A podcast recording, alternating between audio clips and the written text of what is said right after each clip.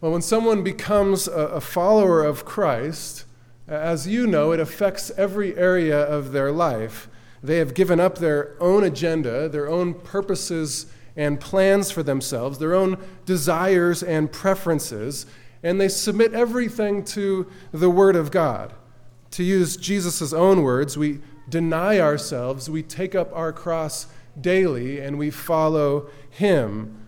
And this is true in every segment of our lives. We let the Word of God reveal the will of God in every realm, in all of our relationships, in all of our behavior, in all of our, in all of our activities, in all of our church life, in all of our family life, and in all of our work life. Uh, when the Apostle Paul and Silas first came to the ancient city of Thessalonica preaching the good news of Jesus Christ, and as God began to call lost sinners to saving faith in Christ, Paul then began to instruct these new converts about the Christian life, about every area of life, how they ought to live in a God pleasing manner.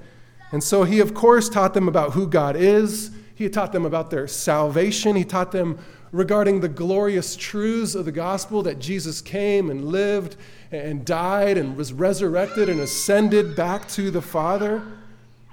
He also taught them about the church, how they should function in the church. And he also taught them about the second coming and how Christ would return.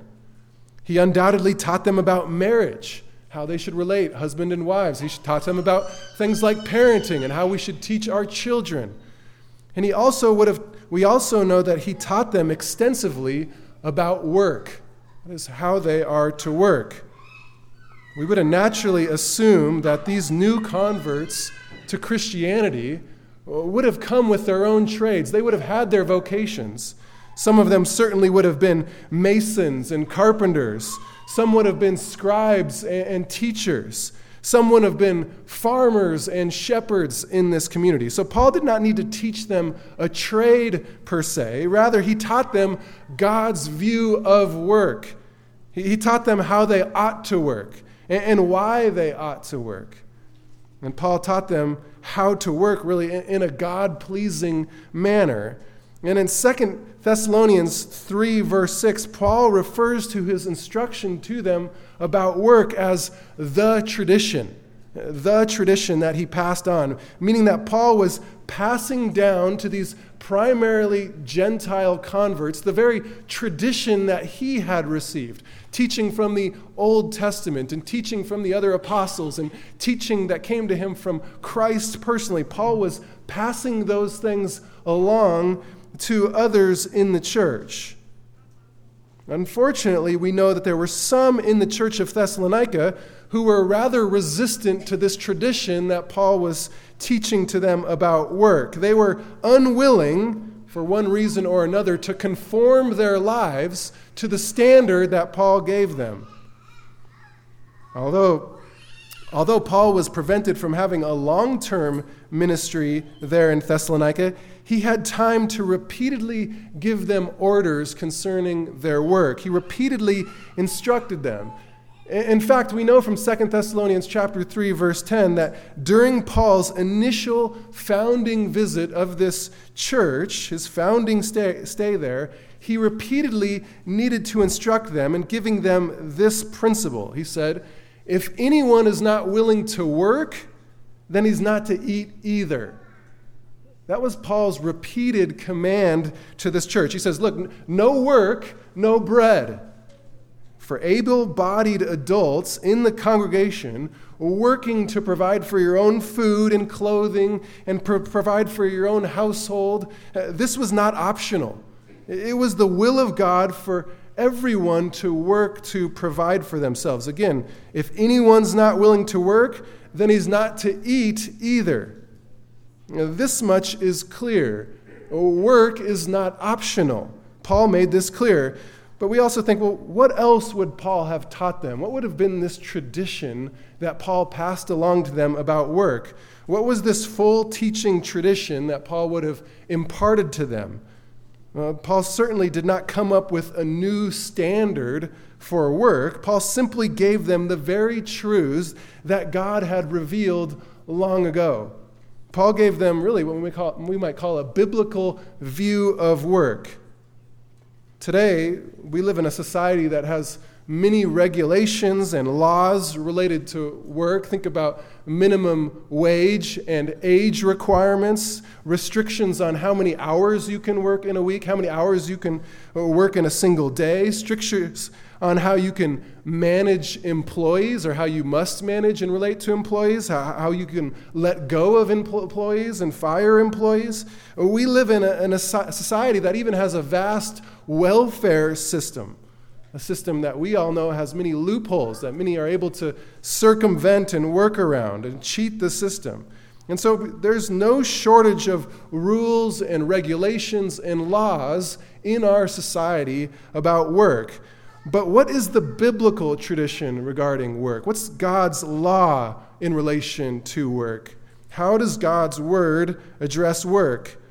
And as was necessary in Thessalonica, so it's necessary for us today to have a, a, grasp of what God requires of us in relation to work. I mean, just think for a moment. For us as adults, we work 40 hours a week. I mean, maybe 50 weeks a year. If we put that together, that's 100,000 hours of work. Eh, I mean, imagine in our lifetime that much, many, many hours. I added that up. That's, that's almost 11 years. Speaking of an average age of life, 80 years. Uh, 11 years just given to work alone, straight years. That's a lot of time for us to give to work. So we need to think about this rightly. Think about it uh, in relation to the scriptures. We need to understand the importance and purpose of work from a biblical perspective. Again, this is what Paul would have invested in this church. And so, before we consider the work crisis that was in Thessalonica, I want us to understand God's standard for us in relation to work. And so, with this as our goal, we would do well to start from the beginning. And so, if you haven't done so already, I'd invite you to open up your Bible or the Pew Bible there in front of you. And please turn with me to the very opening book of our Bibles, the book of Genesis.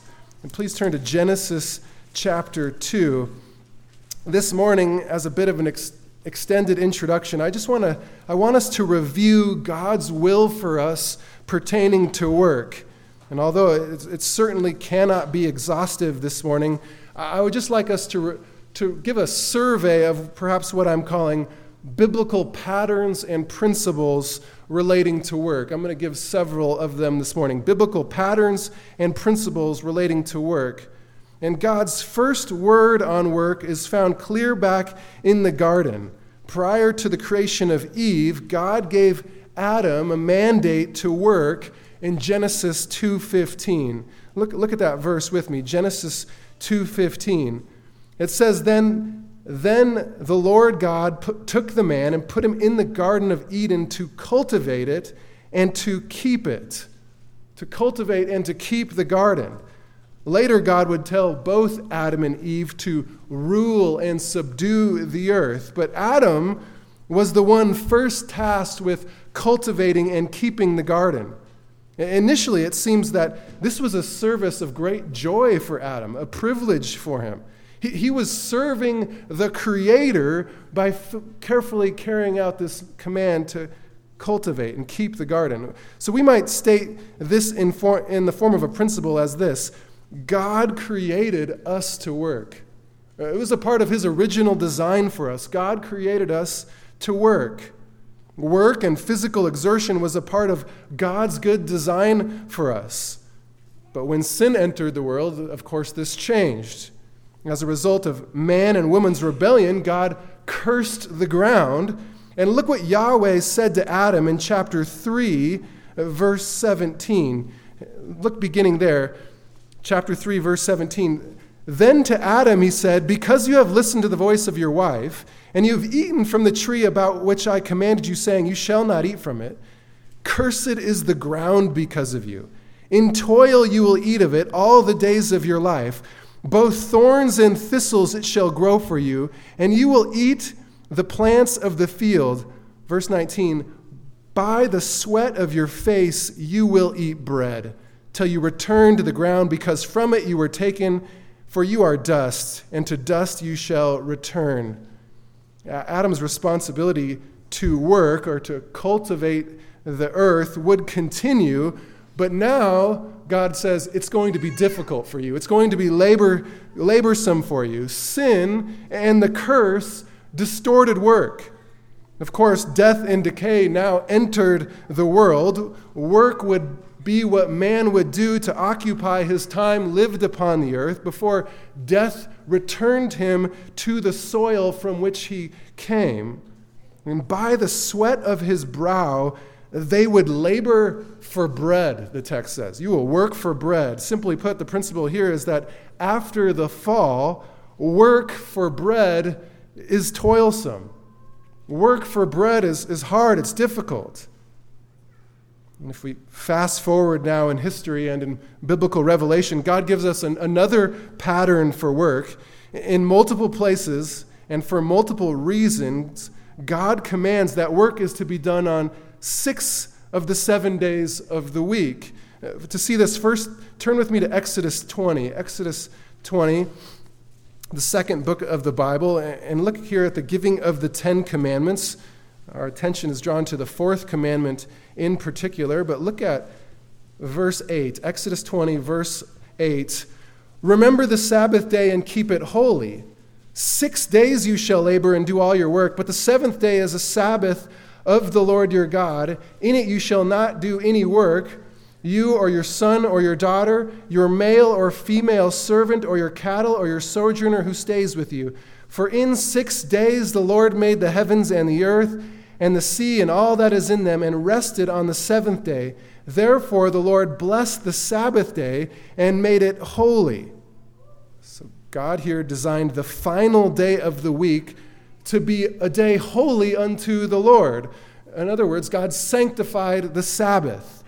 Israel was called to rest on the seventh day because on the seventh day, God ceased from all of his creation. In six days, God made the earth, and he ceased from his creative works on the seventh day. But God also knew that man needed a day to rest from his toilsome labor. Return to Exodus 23, just a page to the right there, Exodus 23, and look at verse 12 and see the reason that God gives here for rest. Six days you are to work, but on the seventh day you shall cease from labor, so that your ox and your donkey may rest, and the son of your female slave, as well as your stranger, may refresh themselves. So, in multiple other locations in Exodus, we see this repeated, this reiterated command. And we see this need for rest, a desire to take one day off. We see this, for example, in Exodus 34 21. I'll read it to you. You shall work on six days, but on the seventh day you shall rest, even during plowing time and harvest. Exodus 34 21 says. So, even when the fields desperately called to be worked and to be reaped, Israel was to even then prioritize the day of rest rest was to be prioritized and sacrificed for. A similar command is found in Leviticus and also in Deuteronomy. Uh, turn to Deuteronomy chapter 5 with me, the fifth book of your Bible.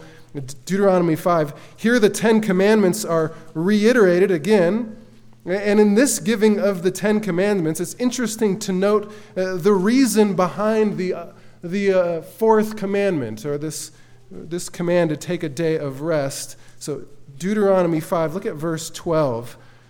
Observe the Sabbath day and keep it holy, as the Lord God commanded you. Six days you shall labor and do all your work.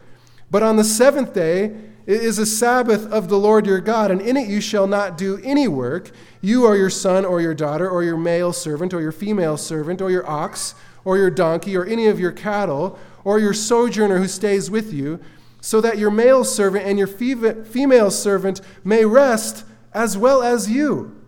You shall remember that you were a slave in the land of Egypt, and the Lord your God brought you out of there by a mighty hand and an outstretched arm. Therefore, the Lord your God commanded you to observe the Sabbath.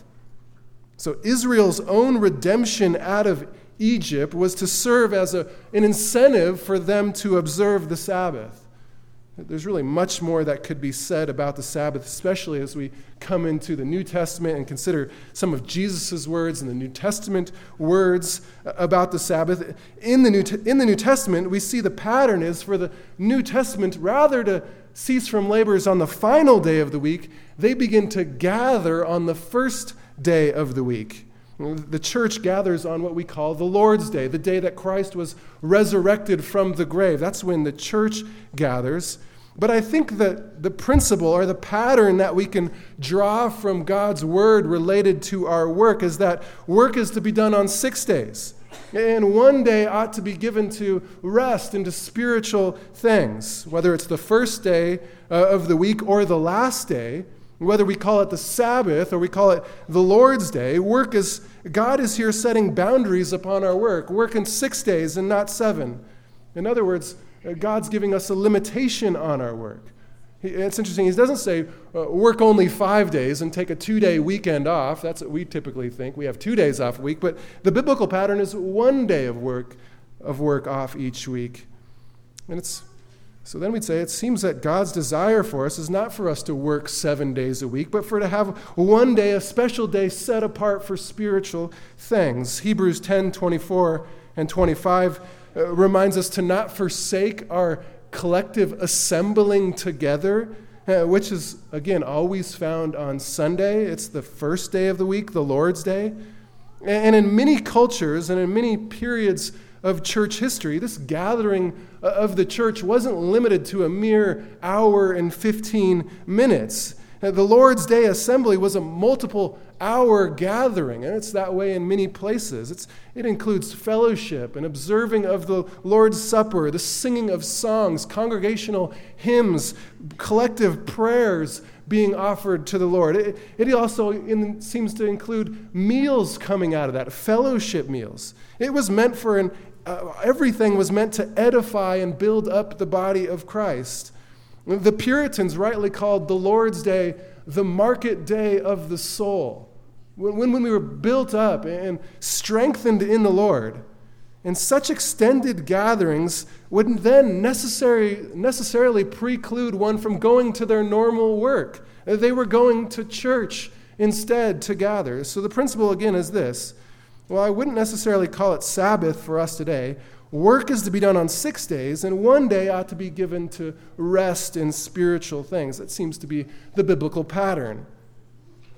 Another Old Testament book that reveals much about God's will for us concerning work is the book of Proverbs. Please turn with me to Proverbs chapter 6.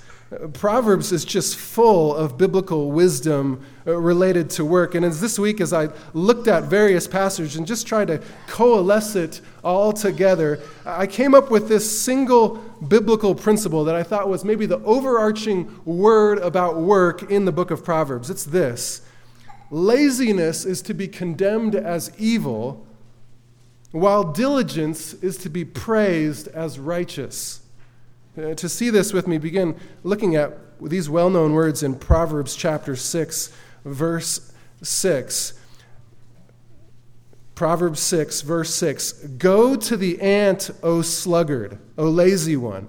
Observe her ways and be wise, which having no chief, officer, or ruler, prepares her food in the summer and gathers her provision in harvest. How long will you lie down, O sluggard? Will you arise from your sleep? A little sleep, a little slumber, a little folding of the hands to rest? Your poverty will come on you like a vagabond, and your need like an armed man. This is interesting language here. And we see some other things coming out of this. Hard work leads to prosperity. Hard work leads to prosperity. Laziness, on the other hand, leads to poverty. We also see that while sleep is a gift, excess sleep is equated with laziness.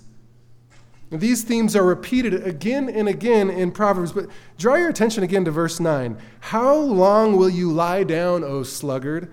Or when will you arise from your sleep? A little sleep, a little slumber, a little folding of the hands to rest, and your poverty will come on you like a vagabond. That's like a, a deranged stranger and your need like an armed man. Now, now let's look at another proverb. Turn to Proverbs chapter 10 and look at verse 4 with me. Proverbs 10 4. Poor is he who works with a negligent hand, but the hand of the diligent makes rich. Again, diligence leads to prosperity. Look also at verse 5. He who gathers in the summer is a son who acts wisely, but he who sleeps in harvest is a son who acts shamefully. Turn now to Proverbs 13 and look at verse 4. Proverbs 13, verse 4. The soul of the sluggard craves and gets nothing, but the soul of the diligent is made fat. The one who works hard is blessed, is prospers. Look at chapter 15 and look at verse 19. The way, chapter 15, verse 19, the way of the lazy is a hedge of thorns, but the path of the upright is a highway. Notice the contrast in verse 19 between the lazy and the upright. Uh, the lazy and the contrasted with the righteous. Uh, this suggests that it's not only wrong to just to be lazy, it's also sinful, and it's righteous to be diligent. Look now to chapter 19, Proverbs 19, verse 15. Again, laziness casts into deep sleep, and an idle man will suffer hunger. The idle man who does not work will suffer hunger. Look ahead to Proverbs chapter 21 and look at verses 25 and 26. Proverbs 21, verse 25. But the desire of the sluggard puts him to death, for his hands refuse to work. All day long he's craving, while the righteous gives and does not hold back. And notice again, the sluggard, the lazy one, is contrasted with the righteous. In other words, again, it's sinful to be lazy. We could say God despises laziness. And it's good and righteous for a man to work hard and to be diligent in his work. Look also to Proverbs 24, Proverbs chapter 24, verse 30. This is an interesting one. I, Proverbs 24, verse 30 I passed by the field of a sluggard and by the vineyard of a man lacking sense, and behold, it was completely overgrown with thistles its surface was covered with nettles, and its stone walls broken down. When I saw, I reflected upon it. I looked, and I received instruction. A little sleep, a little slumber, a little folding of the hands to rest. Then your poverty will come as a robber, and your wants like an armed man. Notice these final two verses here repeat the verses we saw from verse 6. Excess sleep is equated with laziness and laziness leads to poverty. But again, consider the overgrown and neglected field of the sluggard or vineyard in verse 30. It's overgrown with thistles. It's an indicator here that this man lacks sense, the text says. He lacks sense. Although not many of us, I suppose, have vineyards today, I often think of this truth in relation to the state of my garage. I mean, I think of littered balls and bikes and half completed projects and just cl- cluttered and dis- disorganized workbench. Now, I think of this principle also in relation to my desk in my office. Is it, is it tidy? Is it unkept? Does it reflect diligence or laziness? Well, I think of also of maybe not keeping my vineyard, but keeping my lawn. I recognize one can be overzealous in their pursuit of killing weeds, but there seems to be something right and good about having a, a, a good looking yard. I find it interesting and also convicting. Of course, it, this all comes from hard work and diligence. Hard work and diligence. And Proverbs says, again, diligence is to be praised. A final proverb to consider. Look at Proverbs 26, verses 13 and 14. Proverbs 26, verse 13 and 14. The sluggard says, There's a lion in the road, and a lion in the open square. And as the door turns on its hinges, so does the sluggard on his bed. You know, Psalm 127, which we read this morning, tells us that sleep is a gift from the Lord. But this proverb tells us that it's righteous and, and good to wake up early and, and get out of bed. I mean, I think of this principle. Think of this tomorrow when your alarm clock goes off. Uh, don't despise your alarm clock. Let it remind you that it's righteous and good to get out of bed, to not be a, a glutton in terms of sleep. Don't make also, don't make excuses about why you should remain in bed. Don't pretend that there's some fearful beast out in the streets that's keeping you from getting out of bed. You, you get your sleep and you get up, is what the wisdom of Proverbs says. And of course, I know there's, we're all different here. Some require more sleep than others. I get that. People are, are, are different. But I also, but, but this is, but this tells us we should not be turning about in our bed like, a, like the hinge of a door. We should get up. And if that you find that being you, then Proverbs says, Go to the ant, you sluggard. Look at him. Observe her ways. I find verse 16 here also to be incredibly revealing. Look at verse 16. The sluggard is wiser in his own eyes than seven men who can give a discreet answer. Note there's a connection between laziness and pride. Very fascinating. The sluggard sees himself as wise in his own eyes, and therefore maybe he doesn't need to work like others. So laziness and pride go together. And then so does humility and hard work. There's something about hard work that humbles a man. Certainly, this isn't always the case, but, but doesn't it ring true for you that probably some of the most hardworking people you know are also some of the most humble or the humblest. So, just recapping what we see here in Proverbs, again, reminding ourselves of the biblical tradition about work. Laziness is to be condemned as evil, while diligence is to be praised as righteous. And then there's other sub principles we've seen. Hard work leads to prosperity, laziness leads to poverty. And while sleep is a gift, excess sleep is equated with laziness. And then finally, laziness and pride go together. These are principles about life and about work that God has revealed to us. These are righteous standards that we are to live by and work by. As we come into the New Testament, we find a couple other principles given to us about work. Uh, one could be summarized as all work is to be done to glorify God. You know 1 Corinthians 10 31. Whether then you eat or drink or whatever you do, do all for the glory of God. Colossians 3 says something similar, verses 23 and 24. Whatever you do, do your work heartily as for the Lord rather than for men, knowing that the Lord, that from the Lord you will receive the reward of inheritance. It is the Lord whom you serve. In all of our working, we're ultimately serving God. And all of our labors, we're ultimately serving Christ.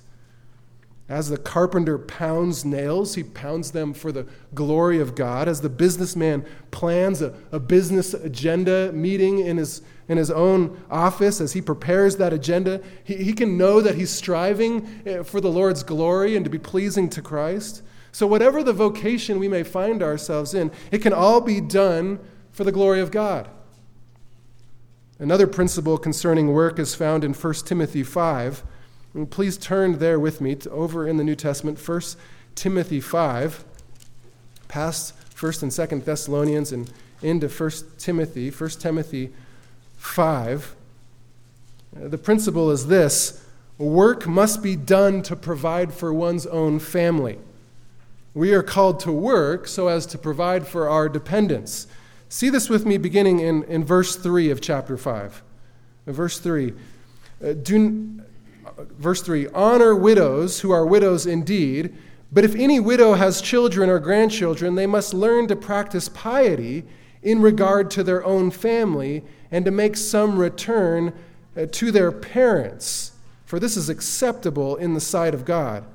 This says that children are to care for their widows, they're to care for their aging parents. Parents are to see a very real return on investment from their children. And the text says this is pleasing in God's sight, it's acceptable to God. Look also ahead to verse 8, 1 Timothy 5 8. But if anyone does not provide for his own, and especially of those of his own household, he has denied the faith and is worse than an unbeliever. Amazingly, here, Paul equates failing to provide your fa- for your family, he equates it with apostasy, defecting from the faith. He is worse uh, than a pagan, Paul says. This means that adults are to provide for their own children, of course. Uh, we might say even that within the marriage that a husband is to provide for his wife. Uh, they're to prov- also we're to provide for our aging parents and perhaps even other extended family members, it's suggested. We must all work then to provide for our own family members. And although in verse 8 the pronouns are masculine, I, I do believe this verse ap- applies to both men and women.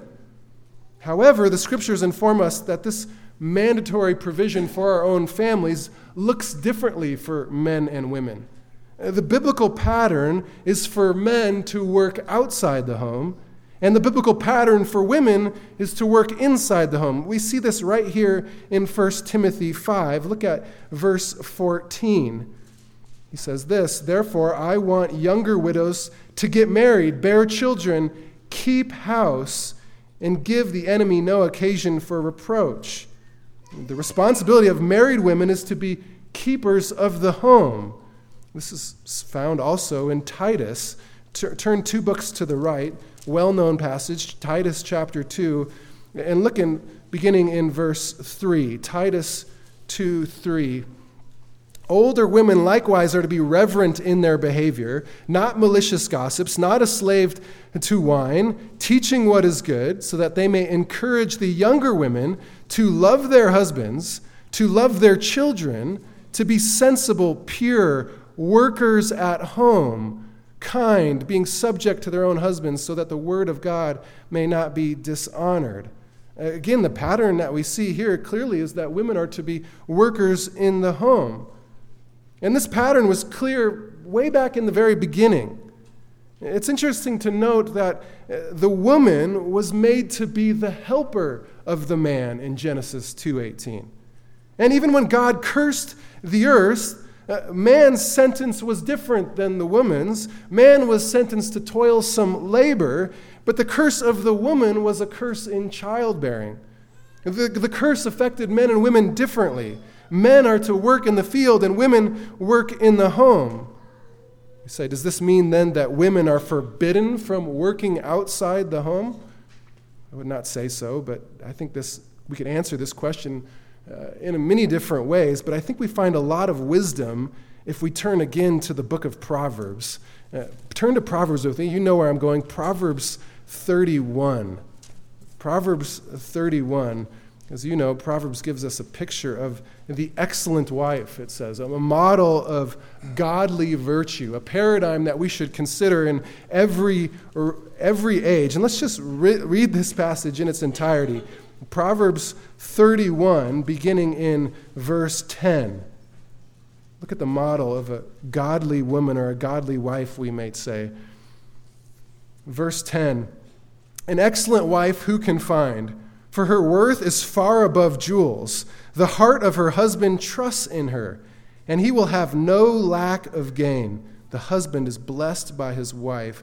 Verse 12 She does him good and not evil all the days of her life. She looks for wool and flax and works with her hands in delight working with her hands. She's like, a, she's like merchant ships. She brings her food from afar. I think of this grocery shopping, going to Costco, gathering groceries like a merchant ship. She rises also while it's still night. Look at that. She gets up early. While it's still dark, she gives food to her household and her portions to her maidens. She considers a field and buys it. From her earnings, she plants a vineyard. She's industrial. She girds herself with strength and makes her arms strong. She senses that her gain is good and her lamp does, does not go out at night. She's even up late working.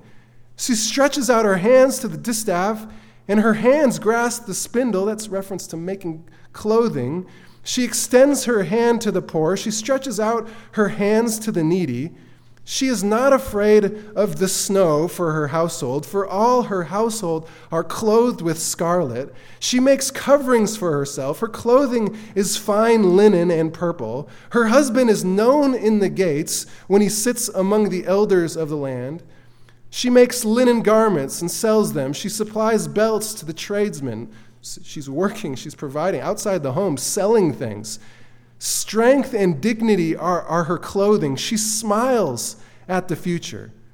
She opens her mouth in wisdom, and the teachings of kindness is on her tongue. She, she knows God's word. She opens up in wisdom.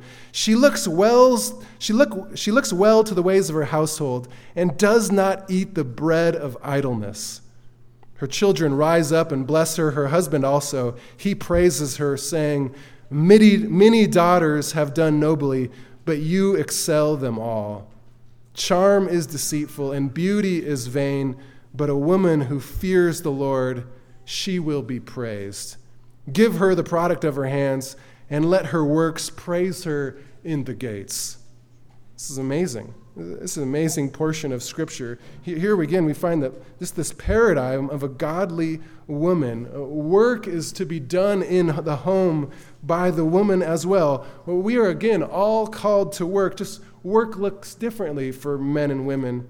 This indeed is a rich portion of Scripture. Again, this is God's design. We live in a broken, fallen world where sin just mars and mangles this all the time, but this is the pattern. This is God's desire for us. But look again at verse 27. It says, She looks well, she looks well to the ways of her household, and she does not eat the bread of idleness.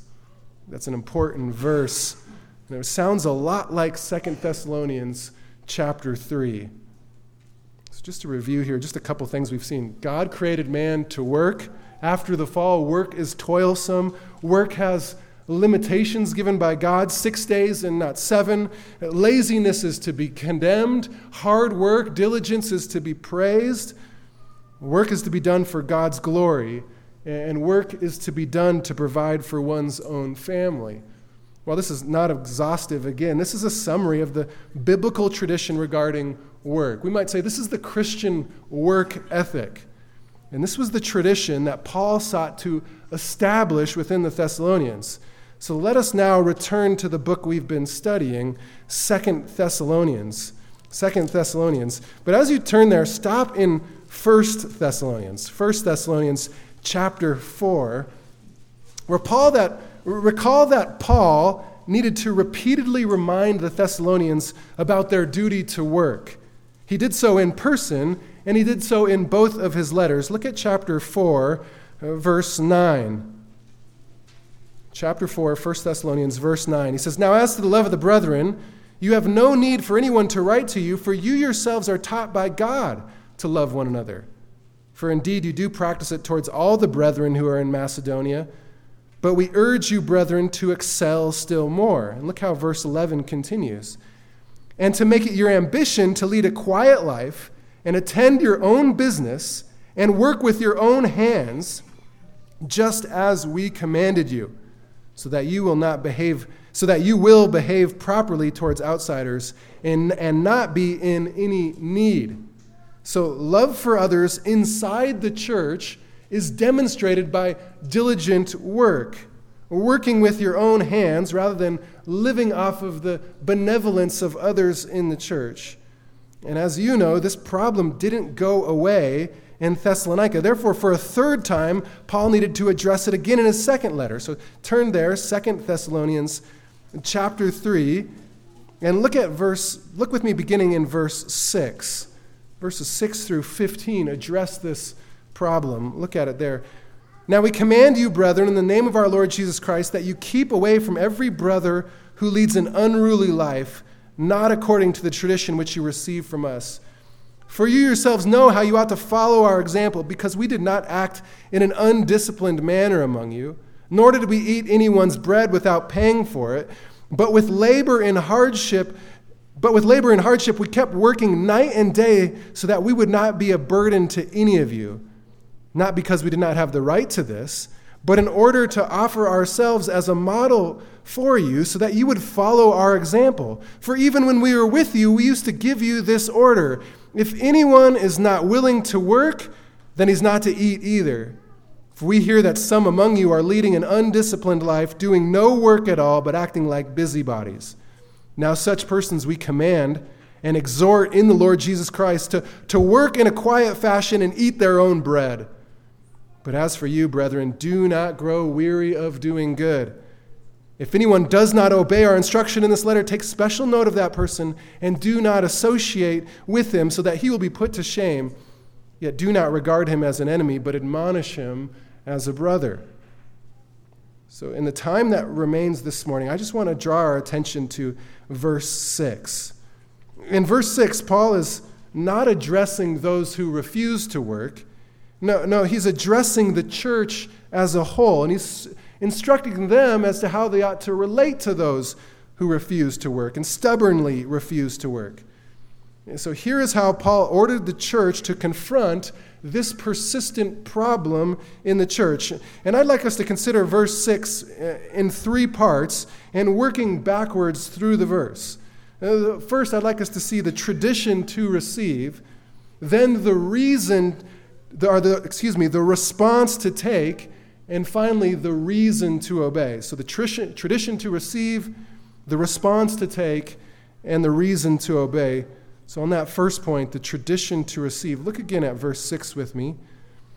Now we command you, brethren, in the name of our Lord Jesus Christ, that you keep away from every brother who leads an unruly life and not according to the tradition you received from us.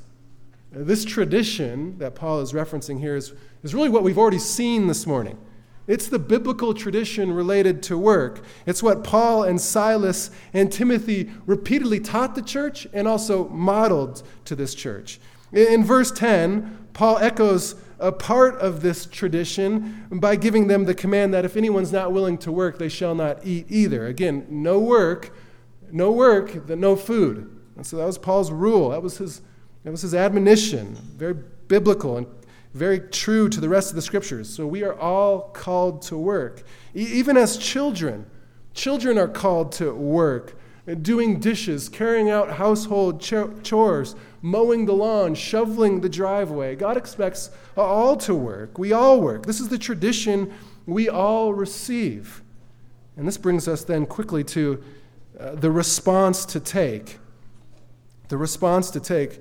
Paul writes again in verse 6 Now we command you, brethren, in the name of our Lord Jesus Christ, that you keep away from every brother who leads an unruly life.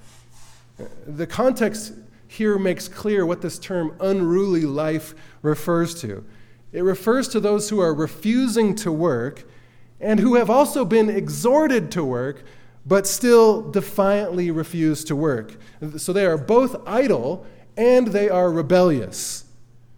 One commentator prefers the description for these as rebellious idlers in the church. Rebellious idlers. They're unruly. He describes them with these words those, those who are not merely lazy, but who compounded their sin by rebelliously refusing to obey the command of both their congregational leaders and even Paul himself. End quote. So, th- so these are people who were not just lazy, they were lazy and also irresponsible and, and defiant. Uh, and Paul destruct, instructs the church to keep away from them. Uh, the term here can mean avoid them, to stand aloof from them, withdraw from them. In essence, it's a command to not be seen with them. And presumably, the reason is because, as professing believers, they were bringing reproach upon Christ and upon the church as a collective. Therefore, Paul encouraged them to socially withdraw from them. Does this mean that we should corporately call out and withdraw from every person that seems to be lingering a little long between jobs? No. We must be careful to recall that these people have been admonished repeatedly, numerous times before. And so they were defiantly choosing to not work. They had been admonished multiple times, and this is how Paul now told them to treat them. Therefore, Paul calls them to respond by withdrawing. And the effectiveness of Paul's strategy here might be easily missed by us who live in such a highly individualistic age and society. Uh, unfortunately, as a church family, we can be rather disconnected throughout the week. After we leave here on Sundays, uh, we go our different ways and we largely aren't seen together again. I hope that throughout the week we're seeking out fellowship times, um, coffee meetings, sharing meals in our homes, things like that, Bible studies where we can be together. That's the way it should be. But even with that, it, it's still it still just feels like we live independent lives at times. We lack the interdependence that would have been true in this early society that was Thessalonica. Believers in Thessalonica, by contrast with our society, would have lived in a really a strongly communal culture.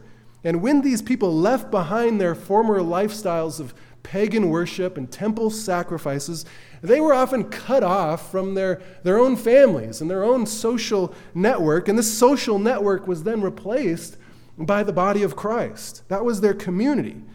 So to have the church family withdraw from them would have been a rude awakening. It would have been difficult for them. One commentator here writes The separation of the disorderly believer from the new family of the church would have been devastating. It's hard to imagine a more forceful way of bringing these people into harmony with the apostolic, condition, apostolic teaching, end quote. So, this is how severely Paul called them to now treat these people who were refusing to work, withdraw from them. And this brings a question to my mind. Would this, would this keeping away from eh, mean that they were also excluded from the gathering of the church on the Lord's day?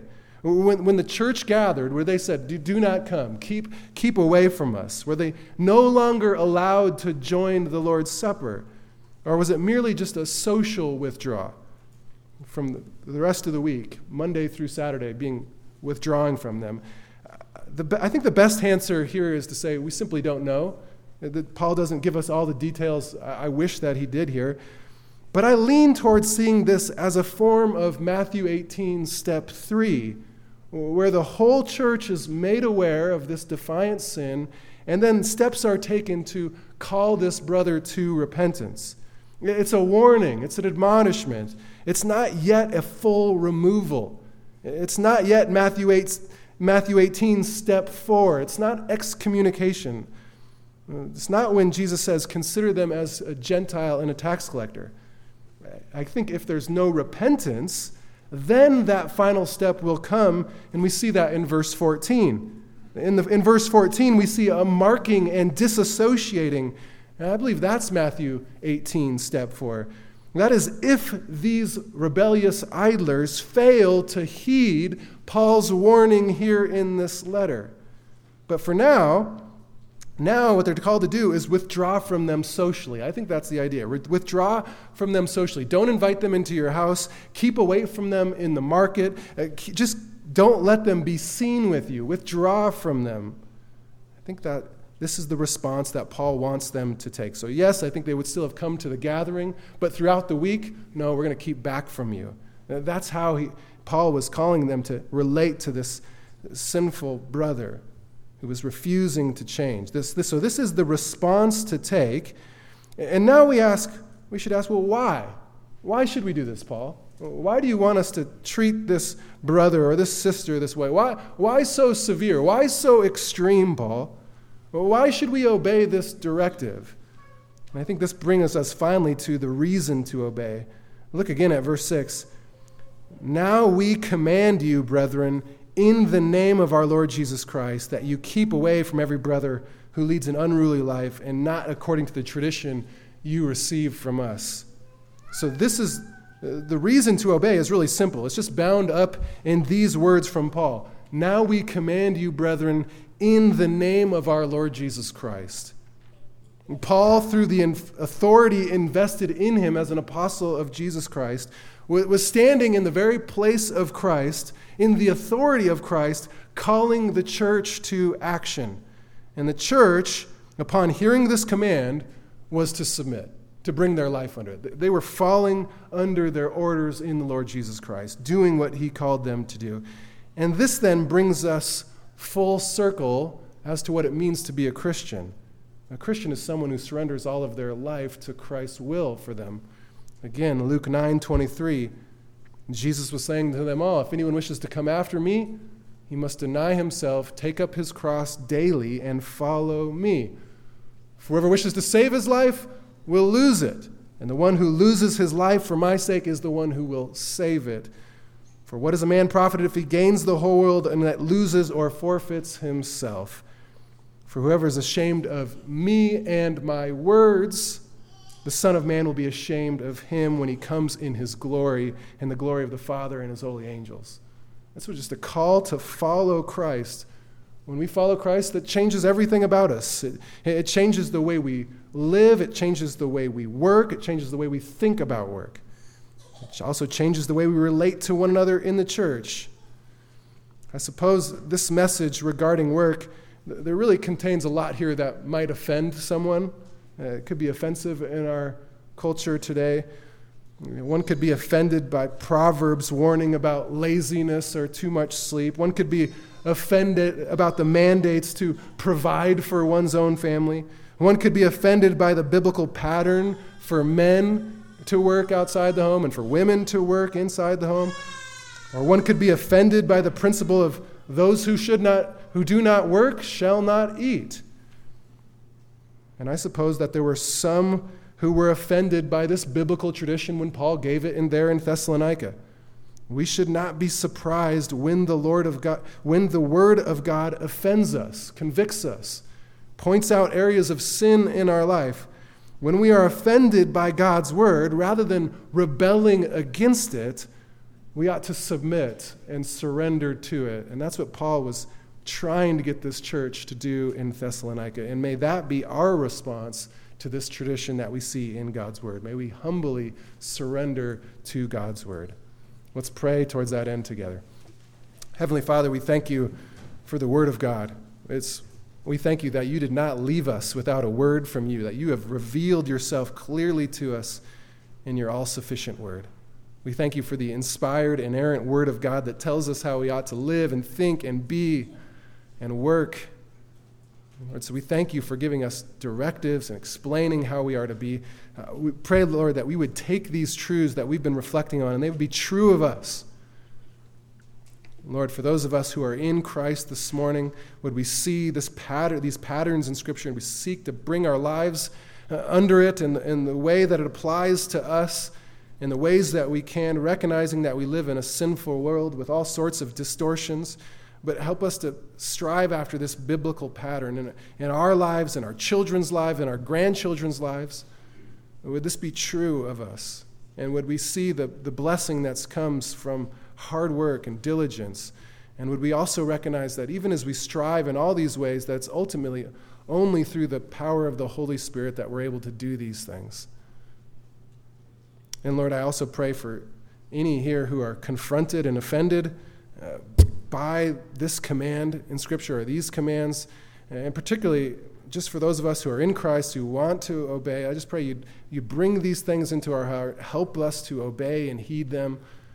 But I also pray for those who are outside of Christ, who do not know Christ, and who are just offended and angered by this pattern, angered by the commands of Christ, who reject them, who, who don't like them. I pray, Lord, that you would convict them of their sin, that you would humble them before you, and you would break them of their rebellion, and that they would come to the Lord Jesus Christ saying, God, just tell me how to live, and I'll live because you are my King, you're my Savior. I pray you'd save them, God. Lord, I pray that sinners would come to saving faith in Christ through the clear message contained in your word. Use your word to draw sinners to yourself. And we pray this together in Jesus' name. Amen.